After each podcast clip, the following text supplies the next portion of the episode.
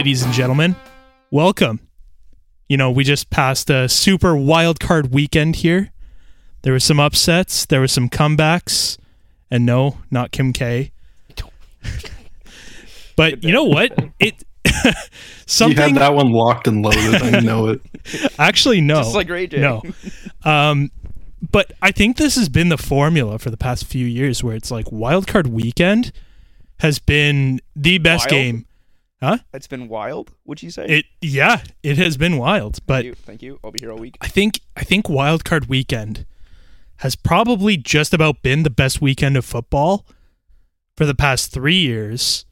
And I mean regular season, playoffs, Super Bowl included.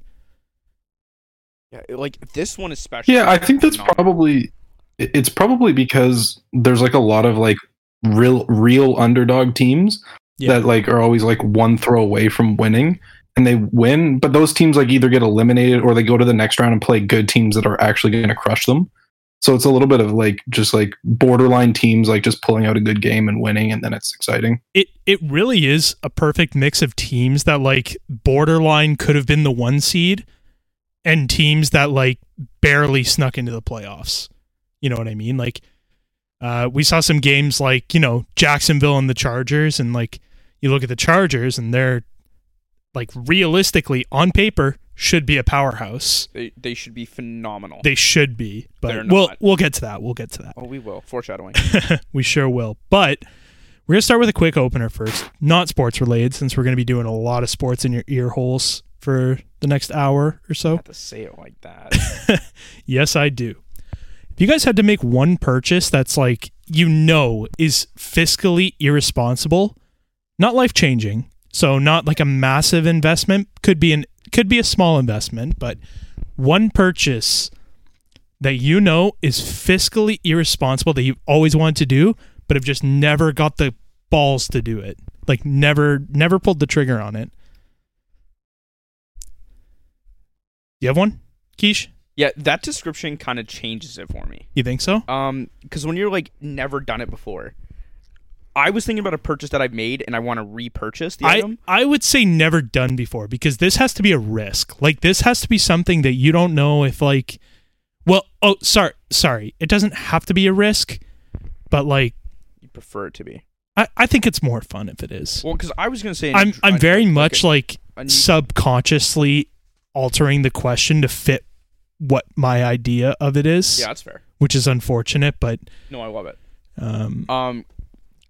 My original thought process. Right? Sure. It was a driver, but why don't you come back to me, because I'm gonna need some time to think about it. So Ryan, do you have an idea? Well, I had one. It's just it's a little offbeat and it doesn't sort of make sense. I was gonna listen to what you guys said and then alter if need be, but the first thing that came to my mind is I've always it's not a risk, and it's it's definitely worth it. It doesn't it's just be a risk. I think if we're talking about financially irresponsible, then I was gonna say I've always wanted to go travel for a month, because that's technically fiscally irresponsible for me. It is, but so let's say but it's completely worth it. That's something you have to do at some point. Is there an item though that you've been do you have something in mind? I do. You're steering this somewhere, so let's go. I'm very much steering this somewhere. Maybe you go first, and then give Ryan and I a chance. Okay, so let me give a background. So I was just perusing through YouTube one day, just whatever, as one does. And you go down the rabbit hole, and but this rabbit hole that I went down was actually pretty interesting, because this was something I'd looked at years ago. I'm talking about 12th grade, and. Back in 12th grade, you think $500 is a lot of money or whatever. And sure. Now it's $500 is still a lot of money. It's a lot of money to throw away. But if you have $500, it's kind of that's not a lot. Nothing. Yeah. So the rabbit hole that I went down was Amazon return skids.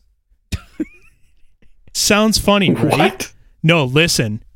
People buy these full skids of Amazon returns, and it's everything. They package them all together. So The ones that I was watching expressly were like tech unboxings, and these people buy these random skids of Amazon returns for like literally like I'd say like $500, and it can have the most wild stuff. Like there are people that find like Xboxes, like and I'm talking like the new ones, but you know, games like any tech like tablets, what else? What's some other? Doesn't really laptops in there like Macs. It's crazy, and they are sometimes fully functional, which is insane. Imagine spending $500 and getting a new MacBook. That's what I'm saying. And it not like, being functional. Well, but that's there are people that do this for like a living. Like they buy Amazon. It's just a new age version of like the Storage Wars. You know what? You're absolutely not wrong. Like, you're not wrong at all. And I've always wanted to do that because in Mississauga, they have, like, the warehouses that sell the skids. And, like, obviously you can't go, like, picking through the skids. But, like, it is kind of crazy to see what you can get in return for, like, putting down $500 up front to buy one of these skids. It's nuts. I mean, if you have the money and you want to take the risk, it's not crazy. It's not crazy, but then so that's where I was coming from, where it's like it's a lot of money to throw away, especially if you're throwing it away on junk. I mean, people spend more than that in their lifetime on lottery tickets, so I think you're okay. That's also well, I said something that come to my mind that you sparked. Go ahead. I've always wanted, well, since it came out, I've always wanted one of those Ultra Gear like monitors that are like curved. Yeah. And they're so much money, but they look so good and they're really, really like they are like new and functional. But I've always wanted one, and I have no reason to get it because I have a perfectly good monitor, and I mostly use it for like using dual monitors for school, like connecting it to my laptop. So like honestly, like I wouldn't need it, but I just wanted it. It would be totally financially stupid for me to do it. Oh, of course, yeah. See, like, kind of in the same boat, right? When I was talking about, like, a new driver. So one of my buddies went to go, like, look for a new set of clubs. Yeah. And so he's like, if you see anything, like, let me know. And I'm like, sure. Which means I immediately, the second I got home, I hopped on Facebook Marketplace. Yeah. Started scrolling through. You want to talk about a rabbit hole, okay? YouTube was the rabbit hole. That has moved on now. Facebook Marketplace is the new rabbit hole. Oh, baby. Trust me. You get just sucked in. Yeah. I found so many sets, and I sent him a set, and he goes, "Yeah, I went and picked him up the next day after he sent it to me." So he's got a new set of Taylor-Made irons. It's crazy. The like golf in particular, the stuff you can find on Facebook Marketplace. It's all these old people that like old rich people that'll buy like golf stuff, and they'll be like, "Oh, this didn't work. I can't return it, so I'm selling it for half of what I bought it for." So you know my driver, right? The Cobra F8. Yeah.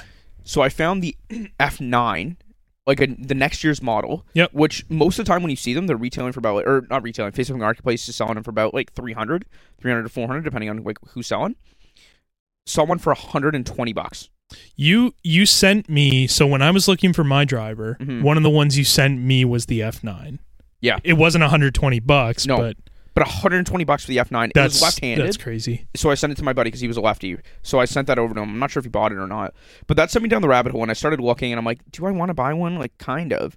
I think that would kind of be, like, a really stupid purchase right now. Yeah. Especially considering I still have yet to buy my golf membership, which I'm doing soon. Yeah. And I don't really need a new driver, considering at the end of last season I was hitting 300. Yep. And I finally got that swing back, and I'm hitting 300 again. So does a driver get better than 300 for me? No. You could hand me, like, a fully custom driver. I don't think I'm getting more than 10 yards, so it's not worth $300. Yeah, of course. Right? So I'm gonna stick with what I got. But in terms of, like a risk purchase... I think risk was a bad way to put it because, again, I was just tailoring it. No, but I kind of love it here. I think what I'm going to go with is something that we just mentioned. One of my favorite shows growing up, okay? I watched a lot of HGTV, a lot of that stuff. Okay. Extreme Couponers. I don't know if you guys have ever seen that. Yeah. That show is sick. Haven't seen it. Have heard of it. Okay. That show, man. Watch an episode or two. Absolutely unbelievable. These guys, it's like a little bit dramatic. They're freaking out over 10 cents, right? Like, I saw one guy who have a grocery store owe him like $6. Mm-hmm. And he bought like $1,000 worth of groceries, and the grocery store owed him $6. Yeah, like, that's insane. However, Storage Wars was always a guilty pleasure of mine. It was kind of fun to see like what they would go through. So Storage Wars, I think I would want to live that life and buy a storage unit and just see what's up. Do you think it was staged? Like this, like stuff like. I would say some of that stuff was definitely staged. I would argue they just kind of did it in volume. So they would buy like 100 of them and then only film the ones that were ended up being good. Oh, okay. Yeah, that's fair. But or filmed everything and only showed the ones that were good. Yeah, because you had like the bids, unless they like faked the bidding process too. I don't know. Like it could all be scripted. You never know. Yeah, that's also fair. All right. Well, those are some good answers, but we're gonna roll into the main. We got a lot to go over. A lot happened this weekend. Oh, the producer's cueing me. They. All right, everybody, welcome back to the Case Punt Podcast. With us today, we have three quarters of the boys. It's Aiden, Ryan, and myself, Keyshawn. Brady is... Oh, I don't have my producer notes for this. Ryan, do you know where Brady is? He's gallivanting. He's gallivanting. And I'm jealous. Yeah, it doesn't matter where. He's just gallivanting somewhere that's not Canada. I think he said where he was, right? Like on the Shawshank Redemption episode? Yeah, he said where he was? Yeah. So go listen to that if you're a real one. We don't have many of those. One of our friends from high school actually texted me saying that they listened to it and they thought it was hilarious. I'm gonna have to. We'll talk about this. It's Emily. Oh yeah. Oh, okay. She, like just out of nowhere, she texted one me. One of our AWLs, all week listeners. No, she said it came up in her recommended page, and and so she gave it a listen, and then. She's like, yeah, that one was really funny. Partially weekly listener. Okay. I think she might have listened to 3. PWL. Love that. Okay. Anyways, Aiden, I heard you have the episode. Yeah. Yeah. We're gonna roll into the super wildcard weekend. Got a lot to talk about. This was like we foreshadowed at the beginning of the episode. It was a pretty crazy weekend. It was a great one. It was. It was awesome. We're gonna start off with the Saturday games. First off, we had the Seahawks and the 49ers. 49ers wrote to Geno, and he didn't get the chance to write back because he fumbled the paper and the pen. Ryan, just so you know, he has a bunch of these jokes written down, so just be prepared. I'm staring at the score. No, I'm kidding. No. But, man, that 49ers defense. Oh, my God. Okay, here's my thing. I just don't like to cheer for them, but is there a team that is better than the 49ers right now in football? No. They've won 10 straight and make it 11 now. I simply don't think so. I just, like, you have the deep play on your team, right? And the rest of that front seven is the best in football, I would say. Yep. What, the Eagles might have a shot at it? Probably not. 49ers. They had like a couple all pros. It's just not like, close though. Yeah, that's the thing, right? It's not very close. And then the offense. Never mind Brock Purdy. He's been great. I have my thoughts on him and I have my doubts with him. Yeah. But he has done everything that you need from a quarterback. Yep. He showed his inexperience in the first half and then brought the fire in the second half. Right? Like, that was a game. It was a game until the second half. But when you have Debo Samuel playing the way he is, Greg Kittle playing the way he is, you have Brandon Ayuk, who's showing why he was drafted in the first round, and then you have arguably the number 3 player in football in Christian McCaffrey, and he is playing fully healthy, fully loaded. That's what Panthers fans have been delighted to see over the last couple of years. Man, I really don't know if they're stopping this offense, and I don't know how much you can score on this defense. So when you have that, the Niners looked phenomenal in that second half. Yeah, no, they definitely did. Ryan, what are your thoughts on the game? When I was watching the highlights, because I didn't get to watch many or any of the games this week because I was doing work, but I did watch all the highlights in preparation for the episode. And I will say that like highlights are in large part completely biased for the team that's winning, and it's even worse if it's a blowout because you only see the highlights of the fun stuff. So I'll try to like say that with a little caveat there. But the one thing that I noticed about the 49ers team is, well, one, their defense is dominant, and defenses win championships. So if I like, they're obviously going to come out of the NFC, and whoever comes out of the AFC is going to have a tough time. But like the whole Brock Purdy thing, he's been good. He hasn't been as good as some people are making him out to be. 100%. A lot of people think he's the next coming of Christ or coming of Tom Brady. But like there, it's an incredibly quarterback friendly system. Like Mike Shanahan's offense is incredibly quarterback friendly. And there's like, actually like there's a lot of offenses that were built the same way, like McVay and LaFleur in Green Bay, built the same way. I mean, Aaron Rodgers doesn't run that offense, but it's built the same way.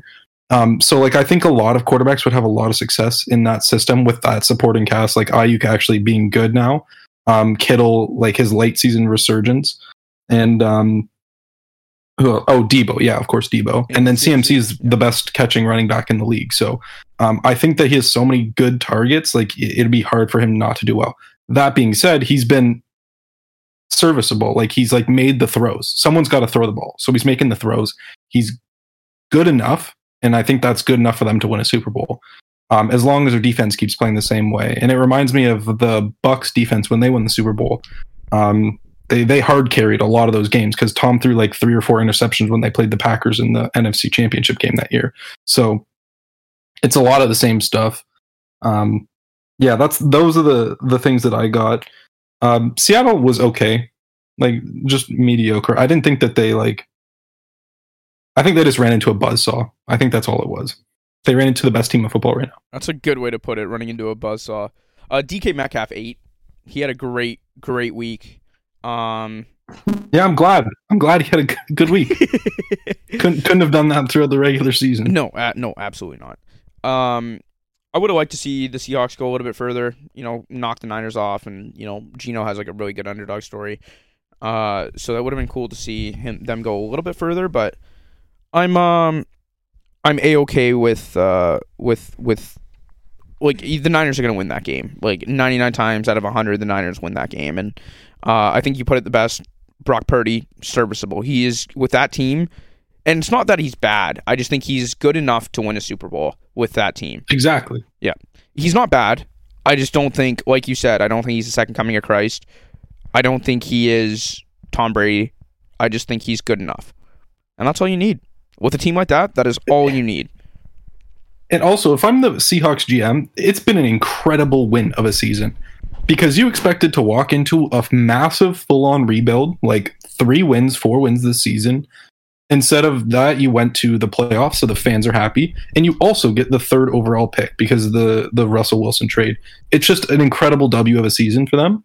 And if they keep Geno, which they have reason to now, he just broke a lot of Russell Wilson's records. Then, you know, you don't even need they can draft like either a weapon or like some really good talent in the first round. It's just an incredible win, even though they lost in the first round. Yeah, and like think about it, right? They don't have to draft offense at all. They have 2 rookie tackles who are outstanding all year. You have 2 good receivers in Tyler Lockett and DK Metcalf. Ken Runner comes back next year healthy, and he actually played really well in the playoffs. You have yourself a quarterback. Yeah, sure, you can beef up the interior offensive line, but that's like a day 2, day 3 type situation. You just need to fill out the rest of the defense. You got Tariq Woolen in the 5th round. The Seahawks are known for drafting corners in the 5th round. Shout out to Richard Sherman. Cam Chancellor, I believe, was like a 6th round player as well. And then Brendan Browner, Aiden, correct me if I'm wrong, undrafted guy. CFL guy. Calgary Stampeder, if I remember correctly. But they've built their teams on late round draft picks.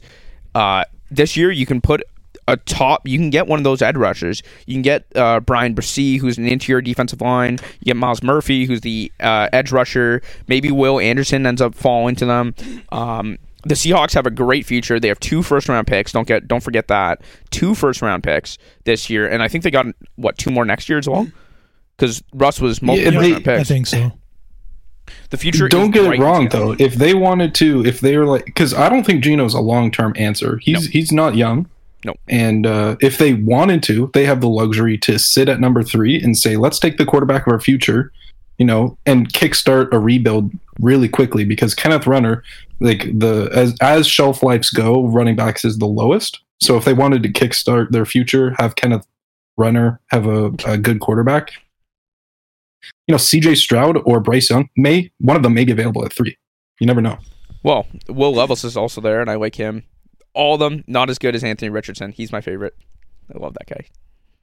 I mean, think, they're gonna have a choice. Yeah. If they want to take a quarterback and let him develop under a year or two of Geno, hey, they have that luxury. Well, it's incredible win of a season for them. Everybody thought they were gonna get blown out every game for sure. Well, that's the biggest thing, right? The Seahawks exceeded all expectations. They have the number 5 pick in next year's draft. It's 5, eh? Not 3. I thought it was 3. I thought it was. No, it is 5. It is 5. It is. I thought 5. It was number 5. Yeah. I saw a thing where the Panthers trade up to number 5. No, because it's Bears, Colts, Texans. Bears, Colts, Texans. Yeah. Nope. Colts pick up 4. Bears, Texans. Bears, Texans, Colts. No, Bears, Texans, Raiders, Colts. Oh, you're right. Okay. Yeah. But you know the way that Shanahan and the 49ers have built that offense, like. 49ers have had a good defense for the past 4 years, I think. But you look at the way that Shanahan and the 49ers have built that offense, there's 3 elite running backs on the field at all times. Like, if it's not CMC, it's Eli Mitchell, Juice, and Debo. If it's not CMC, if it's not Juice, it's Eli Mitchell, CMC, Debo. And when you have the best, and Ryan, don't get mad at me when I say this, because it's true, when you have the best left tackle in the game of football, who is probably the fastest offensive lineman too, the guy pulls like a motherfucker, but Trent, he's really good, man. I'm not going to be mad about that. He's been out of commission for 2 years. He didn't let up a sack this year, so he's still good, but it's not Trent level yet. It opens the entire field for a guy like Brandon Ayuk, who he's good. Don't get me wrong. He is really good. But like, when you have such an elite running offense and the Seahawks defense, who's like struggling to keep you in check at that point, it's obviously going to open up the field for an average quarterback like Brock Purdy to abuse you. So I think that's one thing that San Francisco did really well in that game. Also, we should. I think we should move on to the next game. We're going to, but yeah. The draft order for the top 5 goes Bears, Texans, Cardinals, Colts, Seahawks at 5. Oh, you're right. And then the Cardinals. Yeah. The Lions pick at 6 via the Rams, and then Raiders, Falcons, Panthers, Eagles via the Saints. Gotcha. All right. So the next game is easily the most talked about game of the weekend. We got the Chargers and the Jags. The Jags ended up toppling the Chargers 31-30 in a stunning, like legitimately stunning comeback win. You see the first half, everyone's like, Trevor's garbage. This guy sucks. And then the best part about Twitter was going back after the game and seeing how many people said, like, you know, Trevor sucks. Oh, Jaguars need to look, and jokingly we're saying, Jaguars need to look for a quarterback in the first round. But, you know, Trevor's got that dog in him. He does. Trevor does indeed have that dog in him, and some waffles, apparently. And before we get into, like, the actual, like, breakdown of this game, if you look at the second half of that game, the Jags got away with a lot of shit. There was including, but not limited to, the lead up to the Joey Bosa fit. Do I agree with what he did? No. He's a child. Should that ref have gotten his grill? That was really bad too. Yeah. But, and the fact that he called out the refs, I can respect that. I think he's a baby. Like, the fact that he was throwing his helmet on the ground, I will never, doesn't matter who it is. Doesn't DK Metcalf last season or 2 seasons ago called him a baby. Stand by that. He's matured since then though, but you know, If you throw your helmet, he doubled down on it too, not even just once. Oh yeah, Staley handed it back to him, and he threw it on the ground again. Oh, here, Joey, take your helmet.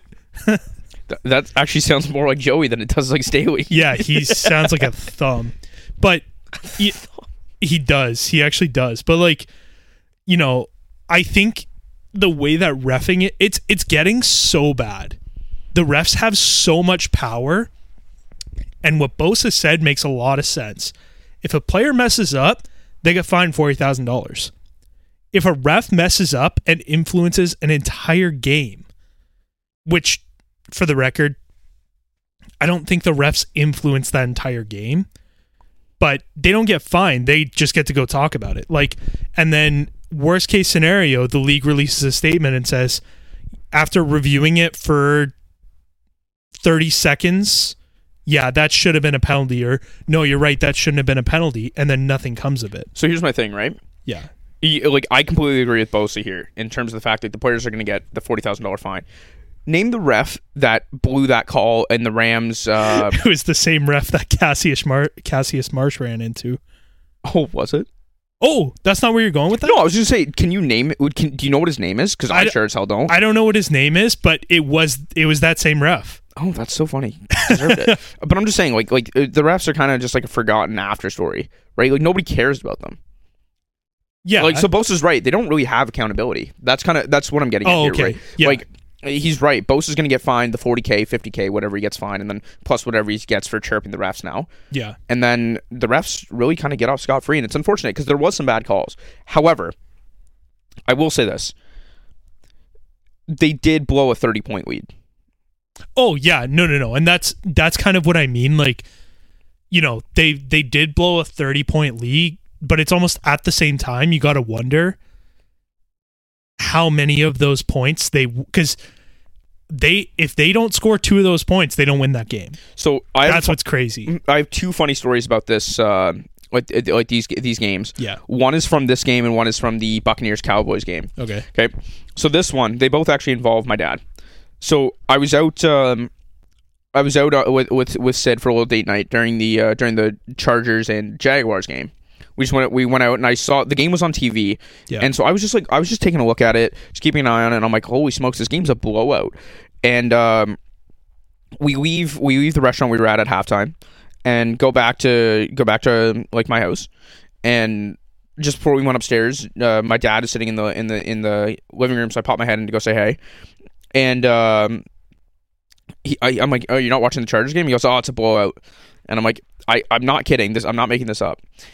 I like look at him like, you're going to miss the biggest comeback in playoff history. I'm telling you right now. And he goes, there's no way they come back. There's no way. Not a chance.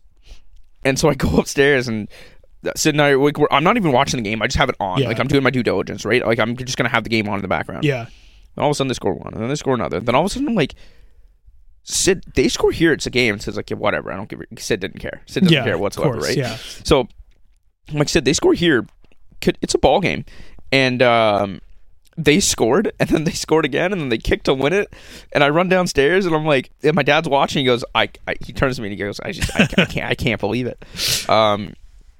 It was cool to see. You love stuff like that. I love Herbert.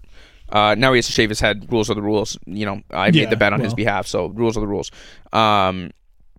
Please don't, actually, Herbert. It's like him with the short hair looks weird. He looks like a child. Yeah, he does look kind of bizarre. He has some big old ears on him. He's got some satellites on him, for sure. Maybe it helps him hear defenses. It's not true. But I just, I don't know. I to watch them blow a 30-point lead was like borderline sad. Play calling, absolutely abysmal. Yeah. Run the damn ball. They didn't do it all season. Eckler just catches everything. Yep. Run the damn ball. Eckler's a great running back. Josh Kelly's a bruiser. Like, run the damn football, Chargers. They fired their OC, so maybe they will next season. Yep. But all in all, I think just like a disappointing second half from the Chargers, and Trevor Lawrence show that, you know, you don't lose on Saturdays. Yeah, like, well, that's true. He hasn't lost on a Saturday in his entire life. Jaguars Chiefs on Saturday. So that's Okay, Ryan, sending it up to the booth to you. What's your analysis on this game? Skychair comes flying down. Ryan's on there. I don't know. It was a batshit crazy game. Like, I turned it on just to watch just a tiny bit as I was doing work in the background, and they were obviously up 27-0 in the first half, and I was like, okay, that's enough of that. So I turned it off, and then I checked back in at the end of the game, and they won. And I was like, wow, this is just insane. And watching some of the highlights, I was like, man, do Trevor Lawrence got that dog in him? And then, like, he does, but then it's a questionable dog. And it's a timid first half dog. And like, and the way I'm watching them and I'm thinking, I'm like, man, they could either be a very, very, very good team really quickly, because they do get Calvin Ridley back next year.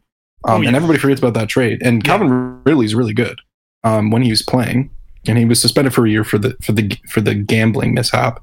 But when he gets back, they might be really good. And obviously ETN's shown flashes of being elite, and so is Trevor. And if they just sort of like level out and consistently play really good, they could be elite really quickly. The defense needs a little bit of work still, for sure. But you know, they've got a really good coach. I think, isn't it Doug Peterson? There's their coach right now. He is a Super Bowl pedigree, right? He won with the Eagles. He basically, like, that's the thing. He basically lost a job based off of politics, which, you know, for the record, I don't. He did the opposite of what Lovie Smith did, which, you know, they both knew they were going to get fired or whatever, and oh no, Doug Peterson was trying to save his job, so he tanked to try to get a better pick in the draft. Whereas Lovie Smith knew he was going to get fired, so he basically said, fuck you to the Texans. Him and dangerous Davis Mills went out there and won, and didn't get that first overall pick. Don't call him that. He was dangerous in that game. But I do agree with what you're saying completely. That offense, at the end of the year, you can tell Trevor Lawrence got way more comfortable with his receivers, and he started to realize, like, hey, I don't have to put this ball to Christian Kirk on every single throw. Like, I got guys like Evan Ingram who starving for that ball. That man's starving. So he started getting him the ball, started doing well with it, and Zay Jones balled out. Yep, for sure, big time. Zay Jones did really well at the end of the season there. So I think that was just one thing, again, like, you know, Trevor Lawrence's first playoff game, he's going to be jittery. And I don't know, playoffs is a different one. But there's jitters, and then there's 4 interceptions on like 8 throws. Okay. Well, yeah, no, to be fair, like 3 of them got tipped. Yeah, don't get me wrong, like that's not good. And if he pulls that shit against the Chiefs, it's game over. Yeah, Mahomes is not broken 30 points. It's all about winning that turnover. That's why I'm talking about it like they lost, right? I'm talking about like next season for them, because they're gonna walk into the Chiefs stadium, just get their asses handed to them, like most teams would. I think it'll be a closer game. I genuinely don't think it's gonna. We'll get into very quick predictions after. But, you got any closing remarks? Closing arguments? Yeah. No. Very okay. I mean, classic Chargers choke job though. They should have won that game easily, and you know, sat their starters for the last couple minutes. They did charger. They have to be the most. Very quickly, sorry. They have to be the most tragic franchise in all of the NFL. They have the most. Like, I don't know. Like Oakland's pretty bad too. No, they have some of the weirdest. Like that year, what was it? 2013. They had the best offense and the best defense in the league, and they did not make playoffs because they gave up like 20 special teams touchdowns. Is that what it was? Because I saw that stat. I didn't understand it. Yeah. Their special teams was so bad that they gave up like 20. Like it was ridiculous. They legitimately lost games based off of special teams. That's crazy. That's the best offense in the league, the best defense in the league, and not make the playoffs is unfathomable. Speaking about a high-powered offense, we're going to look at 2 high-powered offenses in this next game. That's the Dolphins and the Bills. Yes, Skyward Thompson. He you know what? Say what you will, he did really well. And that's kind of what makes me think even more that Tua is not a good quarterback. But, okay, you know what? Real question, though. They have Tua. Do they win that? Like, I'm talking about fully healthy Tua. Do they win that game? I don't know. I say yes, man. I'd say yes. I think the Bills are frauds. I don't think they're frauds at all. I think they're a very good football team. I just think, like, man, Miami's defense played that game perfectly. Like, they sent guys on every single play, and it worked. People like Javon Holland, man, they sent him often, and he was getting home on every single play. He had that proud massive Canadian interception as well. He is a proud Canadian. Pride of Coquitlam, BC. We love our Canadian kids here. Oh yeah. But more to the fact as well, you know, it's the same thing with Trevor Lawrence. Like next week, if that Bills team cannot score early and often, because they do it all the time. You know, they're a very high-powered offense. They're a very good offense. But if they can't score on their offense, like they didn't do in that first half of the game there, like they were not productive on offense in that first little bit. No. And that's the biggest problem. Like if they cannot be productive on offense in the first little bit, they're going to get ran over.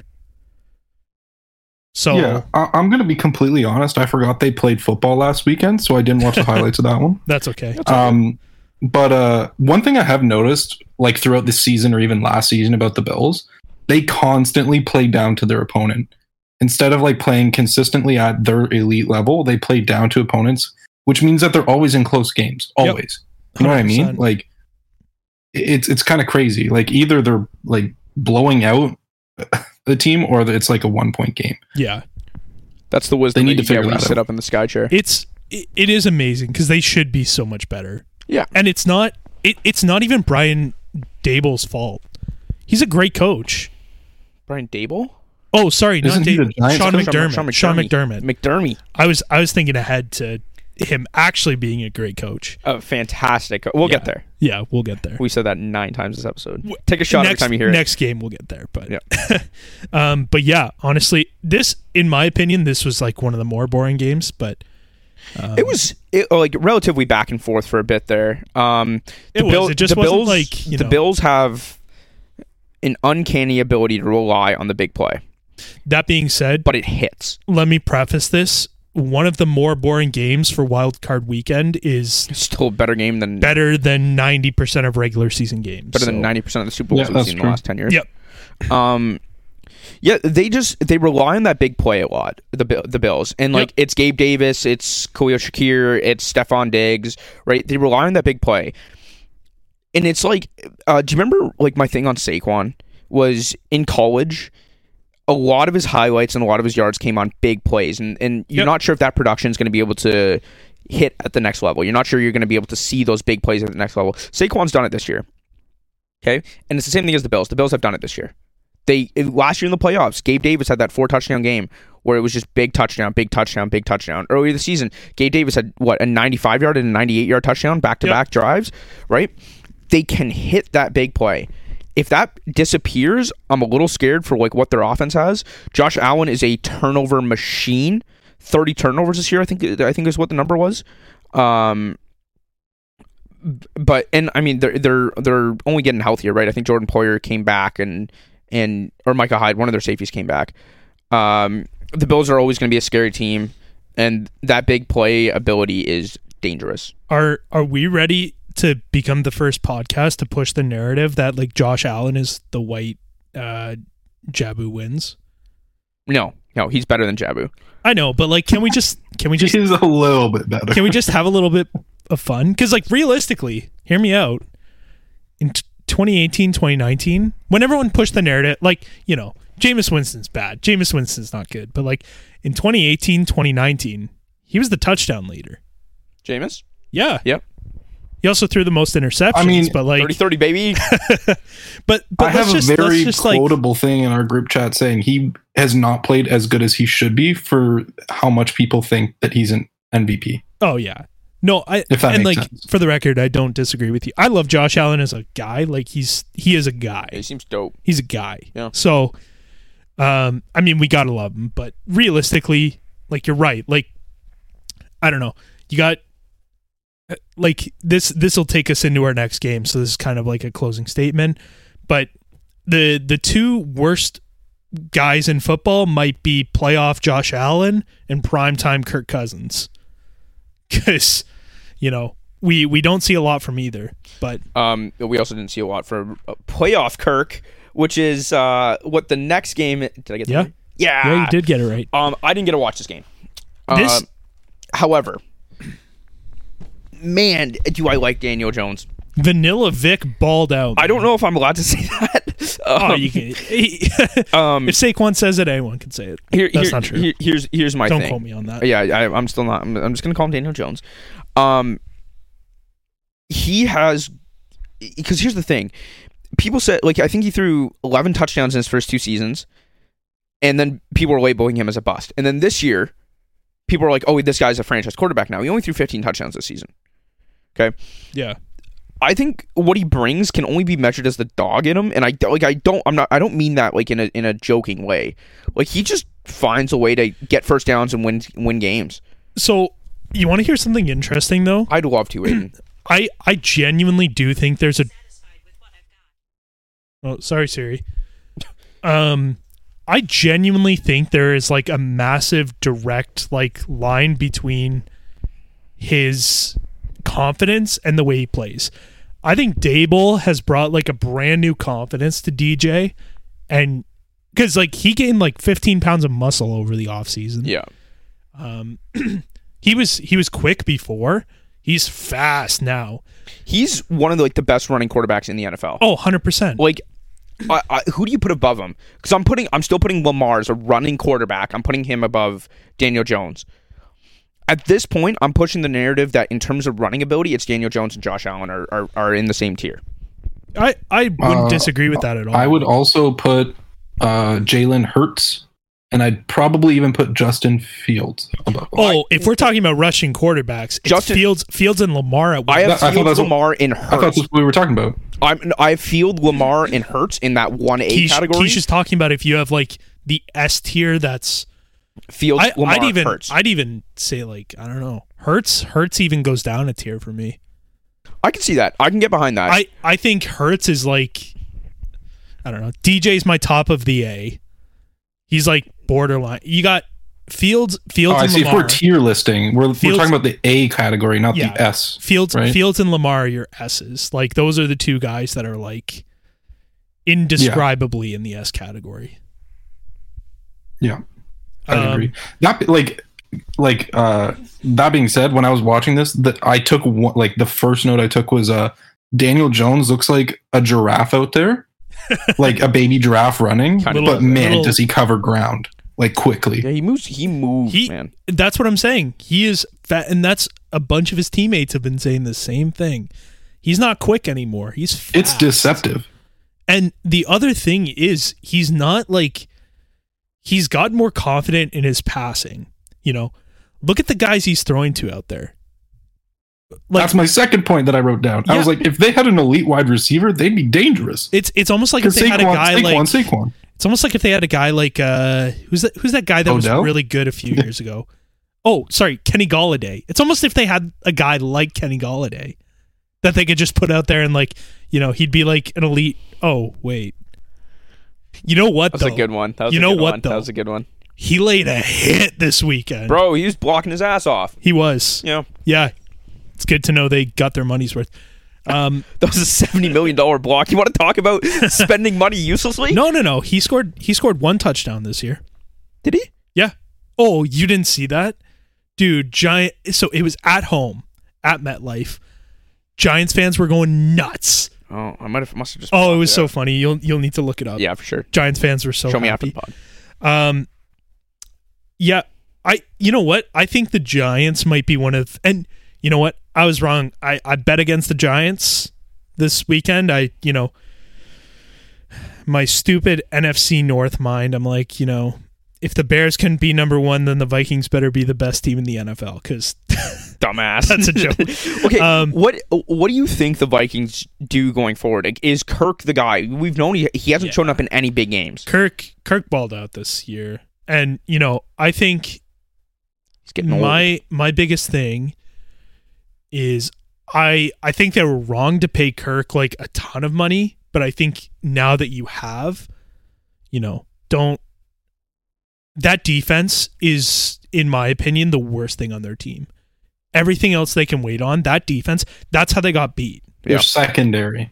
Their second, although Patrick Peterson actually had a really good year. Yeah, he did. But how long is he going to be around for? He's old. Yeah. And he gets abused by fast receivers. So like, that's my other thing. Well, he's not the PP21 that we knew and loved. Harrison Smith's on his way out. Yep. Like, he's not going to be there much longer. Eric Kendricks still solid. You don't hear about him much. They got Danielle Hunter. They got Za'Darius Smith.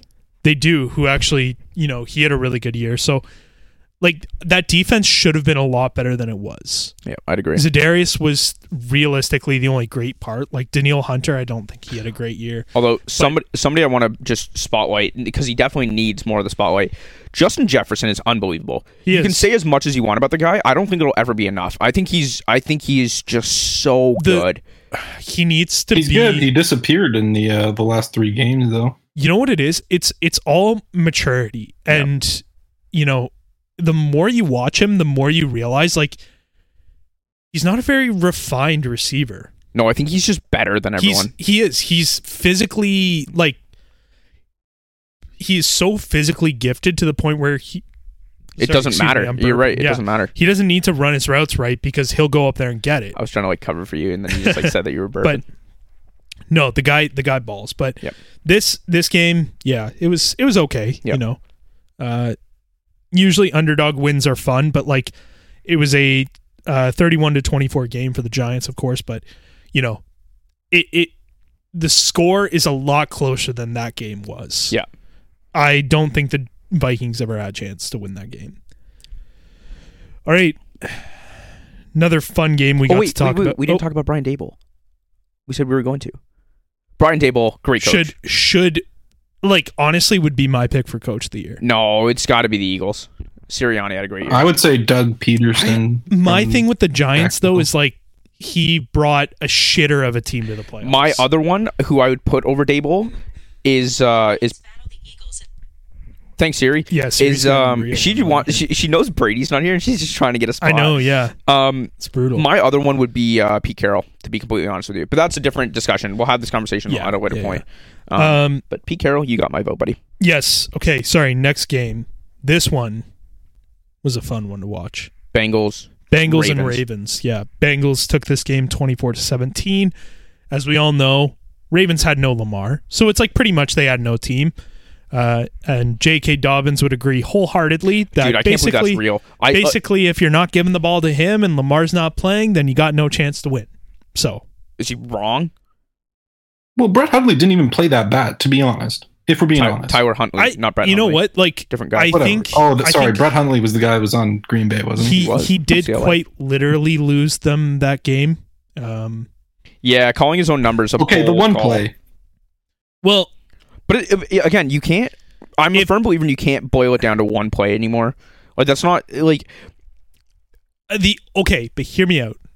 I think the biggest reason you can boil it down to this one play is because A, you're inches away from the end zone. Yeah. B, you were never supposed to be in that position to win that game in the first place. Yeah, you shouldn't be calling audible. If you score that... Did he call an audible there? Yeah, they said he called his own number. I didn't realize that. But, that wasn't the play call, yeah. Basically, my thought process is if you're even in that position to win the game and you mess it up like that, you know, you're liable for it. That's 100%. It's a sucky situation to be in, but at the same time, it's like, why are you doing that? In my opinion, the biggest thing to come out of this game is that there's microchips in the footballs. Yeah, what the hell? Since when? NFL fans have been asking for this for years. That information. Apparently, and this is the worst way to design it. I don't know why they did it like this.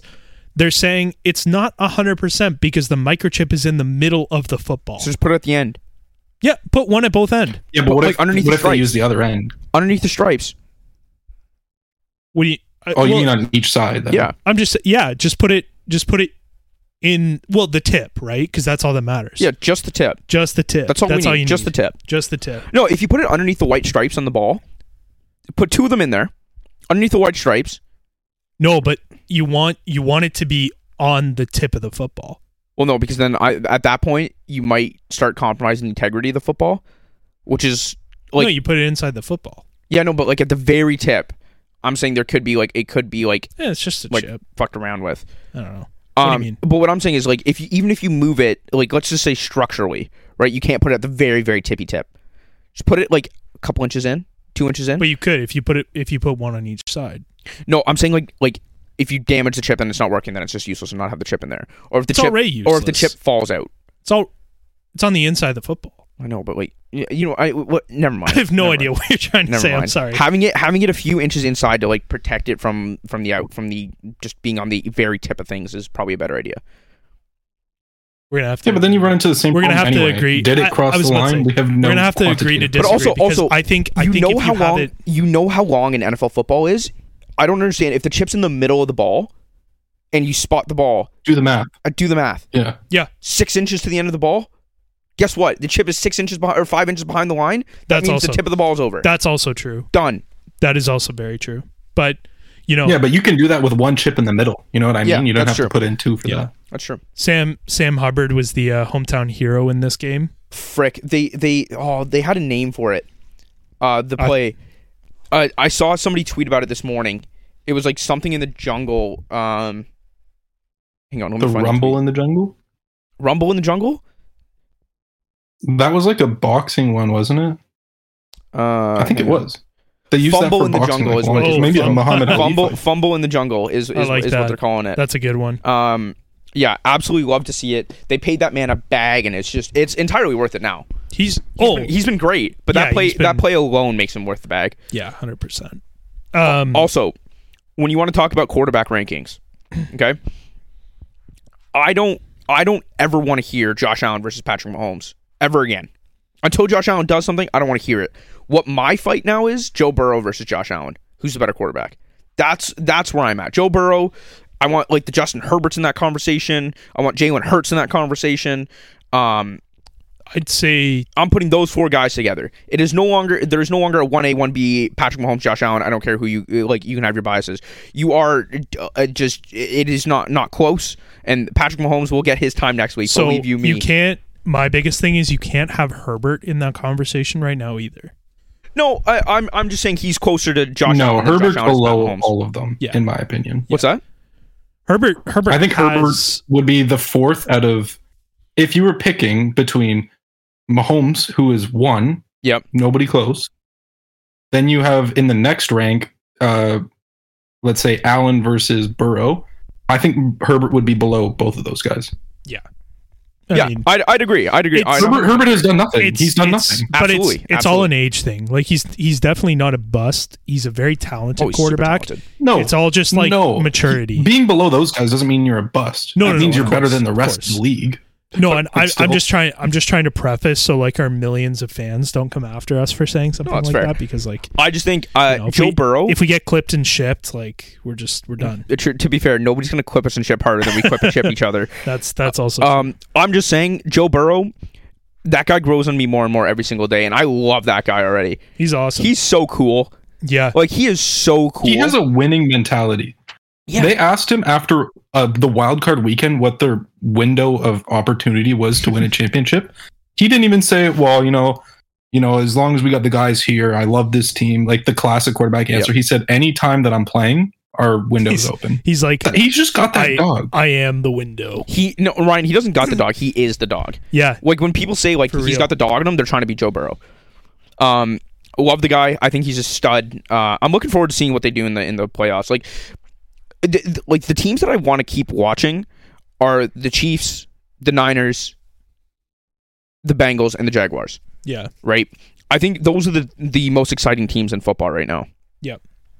And the Eagles, I guess. Well, for my analysis or when I watch this game, like what I picked up most is like I love Joe. I'm completely biased towards Joe Burrow and the Bengals offense because they also have Jamar Chase who went to LSU.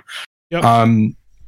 Completely biased. I love Joe Burrow, but their defense is playing excellent right now, and they were not good, very, very not good a couple years ago. They have really turned their defense around, and they're like their safeties and cornerbacks are swarming balls. Like they're getting picks left, right, and center everywhere. Like it's pretty incredible what they're doing. They had pressure on Huntley like very, very often. Yeah, like they made that game very hard for him. 100%. That's why, like I'm saying, like I think the Bengals have a really, really good shot of coming and going to the Super Bowl again this year. Like their defense is playing good, and Joey B shows up for big games. He doesn't shy away. He shows up. Yeah, so, I don't disagree with that. They've beat the Chiefs once this year, and yes, okay, Mahomes had a really good year, and he very deservedly will win MVP. But I think if Joe Burrow, because he missed a game because of the Bills stuff. I think he would have had a real good shot if he had beaten Josh Allen at also claiming he could be good enough to win that MVP because he had beaten both Allen and Mahomes this year. And he put up numbers. Not as good as Mahomes, but he had beaten both of them, which is worth something. So obviously don't want to start a whole conversation about this right now because we're gonna try to wrap this up pretty soon here after our last game. But I do have a question I want to leave you guys with. Do you think Joe Burrow would be nearly as successful if he didn't have all pro wide receivers his entire career? Because you look at LSU, he had Jamar Chase and Justin Jefferson. You look at the Cincinnati Bengals, he's got Jamar Chase, T. Higgins. Yeah, I try not to put too much stock into college stuff because there's a lot of players that look really good in college that never look good in NFL. But Justin Jefferson and Jamar Chase ended up being good, but there's a chance they didn't. So of course. But I'm just saying, I wouldn't really consider the college stuff. But yes, he's. I mean, for his first couple, it's hard to say because he tore his ACL in his first year, I think. Yeah. So he really only had half a season, and it wasn't a great half. But I still think he'd be good. I mean, someone's got to throw him the ball. You know what I mean? Yep. And Mahomes had Tyreek Hill until this year, and also one of the best, if not the best, probably when he's done, tight end of all time. I just don't think it matters. So it's hard to compare that. I really think Joe Burrow is a great quarterback regardless on who he's throwing to. Yep, fair enough. He just makes plays. Same thing as Mahomes, just makes plays. I don't think it matters about your sporting cast. I hate that argument. What? Your team's good, so you're a bad player? No. No, I didn't. I never said that. I don't. And sorry, I know you didn't. I'm just saying for time. I've said this. I don't think it's fair to base a player off of if Tyreek didn't have Mahomes, he wouldn't be good because obviously we see now they're both independently very good. I've seen arguments for both sides of this conversation because if we look at Tyreek Hill and Mahomes, they both had really good seasons. So okay, it's not either of them that made both of them good. But then you look at Aaron Rodgers and Devontae Adams. Devontae is a first-team All-Pro again this year, I think, or second-team at least. And Aaron had one of his worst seasons ever.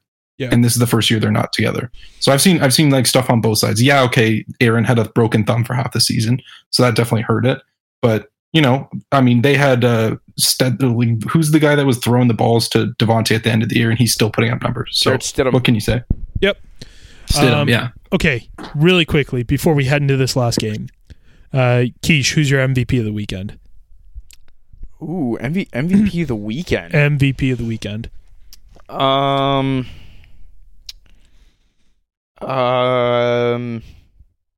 This could include the Monday night game. Brett Maher. Oh boy. No, I'm my actual answer. Whoever fired up Trevor Lawrence in between at halftime. There you go. That's my answer. Ryan, MVP of the weekend. Yeah, it'd be a Trevor secret juice that he drank at halftime. It's Trevor's turned into a Monster. My MVP of the weekend, Dakota Rain Prescott. Nice guy, balled, played a perfect game. Keish, least valuable player. Brett Maher. That part's not a joke. That's a good shout. That's a good shout. Remember when I said I had two stories about my dad for this weekend? Yep. Here's number two. Oh, boy. So I'm watching this game upstairs, and he's watching it downstairs, and he goes, oh, my God, he just missed an extra point. That's weird. He goes, oh, my God, he missed another. and then my dad texts me, and he goes, oh, for three. And then there's no chance he misses four, right? Oh, no. Why are they still kicking? Go for two. And then I walked downstairs and went to go talk to him about it. And after he missed the fourth, and I'm sitting there and I'm like I asked my dad, I'm like, do you cut him? Legitimately, you need a guy with confidence going into these playoffs. You can't cut him right now. You can't right now. They're gonna cut him after the season. You can't cut him right now. But I don't know if they didn't cut him now. They already said McCarthy came out and said that they're not gonna cut him. Right? I don't see how you have faith in that guy. No, you can't. You gotta get rid of him. Okay, goes out. But do you have faith in the backup more? Probably not. Okay, because here's my thing, Ryan. There's more than 32 capable kickers in the NFL, or in the world, excuse me. Okay? There's some guy somewhere out of college that can go make these kicks. Is he going to be better than Maher straight up? No. Is he going to be better than Maher with a confidence issue? If that guy goes out and misses the first extra point of their next game, what do you he's never going to make another kick again. Yeah. Do you cut him then? No, you're going to cut him. They're going to get rid of him in the offseason. But if he misses another extra point next week, and then they still win, they still win. You can't cut him in the playoffs. I see. I think you can. If no, like I actually don't think you can. Like I don't think you can get a replacement for him. Our roster's locked in the playoffs. Absolutely, you can. I don't. I thought there was some. I think what I would do in that situation would not cut him, but I definitely have my eye open for alternatives to the situation. They will most definitely move on from them. I'm sure they have a guy on their practice squad they can call up. Every team has special teams guys on their practice squad. I'm sure they have somebody. If he misses another kick next week, I think he's gone. I think he doesn't play another game for the Cowboys. But it's completely. If he does the same thing again, absolutely, he can. You imagine for sure the absolute. But people, for example, like remember Mason Crosby missed like 4 field goals in one game. No, and then, well, he did. He had a really, really bad game, and the Packers lost because of it. It was in the regular season. Yep. But they stuck with him, and he he was lights out for the rest of the season and the next season and up till now. So you know what I mean? Like you can have a bad game and still be a really good kicker. You just have to stick with them. He is a really good kicker. But, I don't know. If he hasn't had like another one of those types of games like Maher, then maybe cut him. Yeah, can you imagine the story it would be if he kicks a game-winning field goal for the Cowboys? A Super Bowl winning field goal for the Cowboys. The redemption arc. Well, that would assume that they made it to the Super Bowl. Yeah, which they won't. They're the Cowboys. Sorry, Dev. But I don't know. Watching that game was painful. The Buccaneers suck, and I'm so happy they lost. Okay, really quickly. Oh, Ryan, can we talk about the Buccaneers quick? We will certainly get on to the Buccaneers game. Ryan, who's your least valuable player of the weekend? It's got to be. It's got to be Maher. Like I haven't seen a performance that bad. In a long time, I'm going with Joe Lombardi and Brandon Staley. Those guys suck. Lombardi lost his job. Staley's got to be next. Keish, who's your MVP of the weekend? Guy that lost but balled his ass off doing it. Justin Jefferson. Okay. He had a wonderful week. He did not have a good week. I don't think. I don't know if he had like 4. He had like 36. I'm gonna say TJ Hawkinson. He had like 150 yards. Oh, that's true. He was a good outlet. I'm going with the old man, Tom Brady. Guy threw 66 passes. No shot. Yes, 66 passing attempts. Holy smokes! that actually that segues into my point about this game. Yeah, go ahead. So hard. Yeah, well, the most obvious thing was that the team that were playing the Bucs, and I just watched the highlights. Who was it? I can't remember. Oh, it was Dallas. Yeah. They played deep zone all game long. They had like 4 guys back every single play. Yep. And it really screwed with the Bucs because all they do is throw. That's all. Like they throw deep passes and that's what they do. That's what killed. So they just took that away completely. It is weird. And they didn't trust Lonnie. It's not New England where like they're happy to dink and dunk their way. Their offense is built to throw the deep pass completely. Because Godwin and Evans are like gods at deep passes, and they took that away and they crumbled because of it. That is, and their running backs weren't good enough to make up the difference. Yep. Now my point is that if Tom Brady insists on continuing to play in the NFL, why would he leave? He's leaving a team with a future Hall of Fame wide receiver that's elite still, Mike Evans. And a really, really good second wide receiver in Godwin. And they even have Julio Jones, who's at the tail end of his career, but he can still catch a ball when you throw it to him. Because he's going to go. He got a touchdown. He's going to go to the future Super Bowl champions, where we have the best offensive line in football next year. He's got DJ Moore to throw to, and Shai Smith, and then Quentin Johnson when we pick him. I don't even think you want that. And we have Gronkowski. He's not going in division. He will not go. Because they're not going to sign him back. He's going to be out for a vengeance. And Tom Brady is going to lead the Carolina Panthers to the Super Bowl in 2024. I don't know. Let me be very clear. If Tom Brady wanted to stay in Tampa Bay, Tampa Bay would keep him. Okay. I have no idea why he wants to leave. So it is the perfect situation for his, like himself. They're going to blow up the team. They're not keeping that team together. Oh, I don't think he's safe. I don't understand why. That defense is a good defensive coordinator change away from being Super Bowl caliber again. There's nothing wrong with that defense, and like they have to draft a really good safety, like as quick as possible, or trade for one, or do something, or sign one. But they could easily be a Super Bowl contending defense again. Well, they won their Super Bowl. it's time to start building for another one in the future. Yeah, but their defense isn't even that old. There's nothing old about them.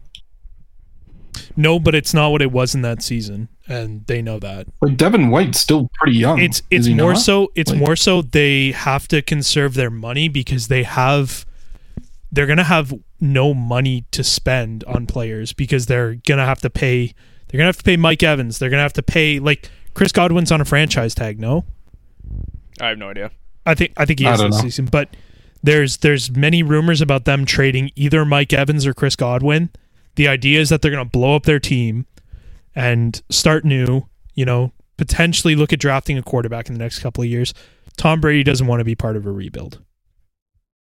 No, why would he? It's a little bit mind-blowing. I think they're like one defensive coordinator and change away from being really good again. And that defense carried him to their Super Bowl, so... Well, it's also insanity that they insist on having a 45-year-old quarterback throw... Every year, he breaks the record for most passes thrown. It's insane. It's because he can, but that season they won the Super Bowl, he was also an MVP candidate, no? Rodgers. Yeah, he just didn't have a great... No, that was like 2 years ago. I don't think he had a great postseason, though, because I know for a fact he threw three or four interceptions in one game to the Packers, and they still won because their defense was good. Yeah, okay, that's fair. Yeah, he's definitely aged, but if he stays, I think he stays with the Bucs next season. And if he goes anywhere, I think it's the 49ers, or the Dolphins, one of the two. I also think he had not a great game.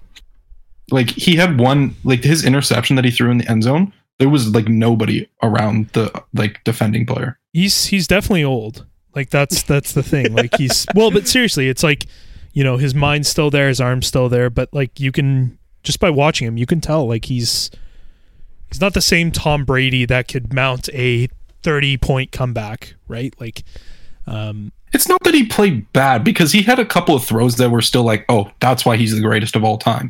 The one throw to Julio for the touchdown was beautiful. Yeah, it's just he never used to have those inexplicable random interception throws.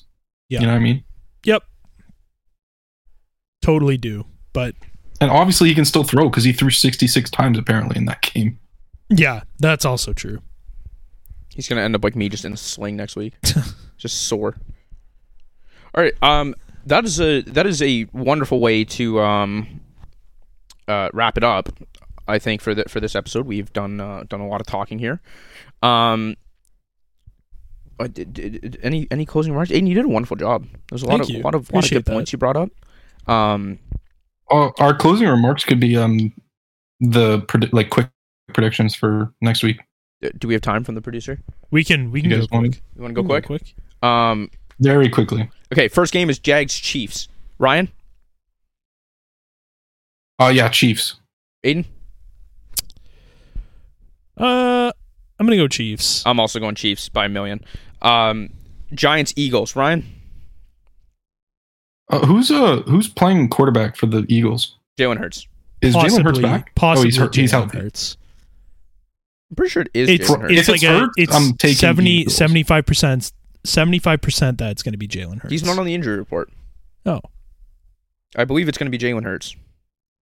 If it's Jalen Hurts, I'm taking Eagles. If it's anybody else, I'm taking Giants. Okay, I'm going Giants. I'm also going to go with the Giants. Mr. Vic. I will not say his first name. Vanilla Vic. I'm going Giants. Bengals Bills. Probably the game most exciting to watch. Me first? Yeah, Ryan. Always you first. Okay, I'm going Bengals here. Aiden? I'm going Bills. I'm going Bengals. And then the last game of the weekend. Cowboys Niners. This game sucks. I might not watch it. This is going to be the best game of the weekend. Oh, I think Bengals Bills. No, I don't think so. It's Burrow. It's going to be sloppy. I'm going Niners. I'm going Niners by a million. I'm going to be the odd one out. I want the Niners to win, but I'm picking the Cowboys. You're odd. You are odd. That one's for you, Dev. For you. I'm odd, but you know what? Dak Prescott played really well. I will admit that. Dak balled out. You see what he said? He came out in support of Money Marr. You know what? I think that Cowboys defense is going to abuse Purdy next week. Oh no. I think Parsons is going to have a field day. Oh. We'll see. I think that Nick Bosa is going to abuse Dak Prescott next week. I don't know that Dallas O-line. If you're listening, just don't play quarterback. Apparently, guys, just stay away. Well, that is two good rushing defenses. Like Micah Parsons is like an elite rusher. It's going to be an defense on the other side. Nick Bosa is. All right, folks. Thank you very much for listening.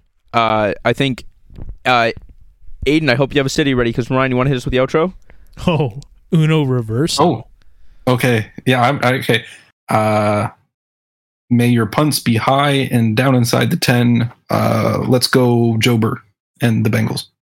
Stay classy, St. John's. Ooh, what a twirl. That is St. John's. St. John.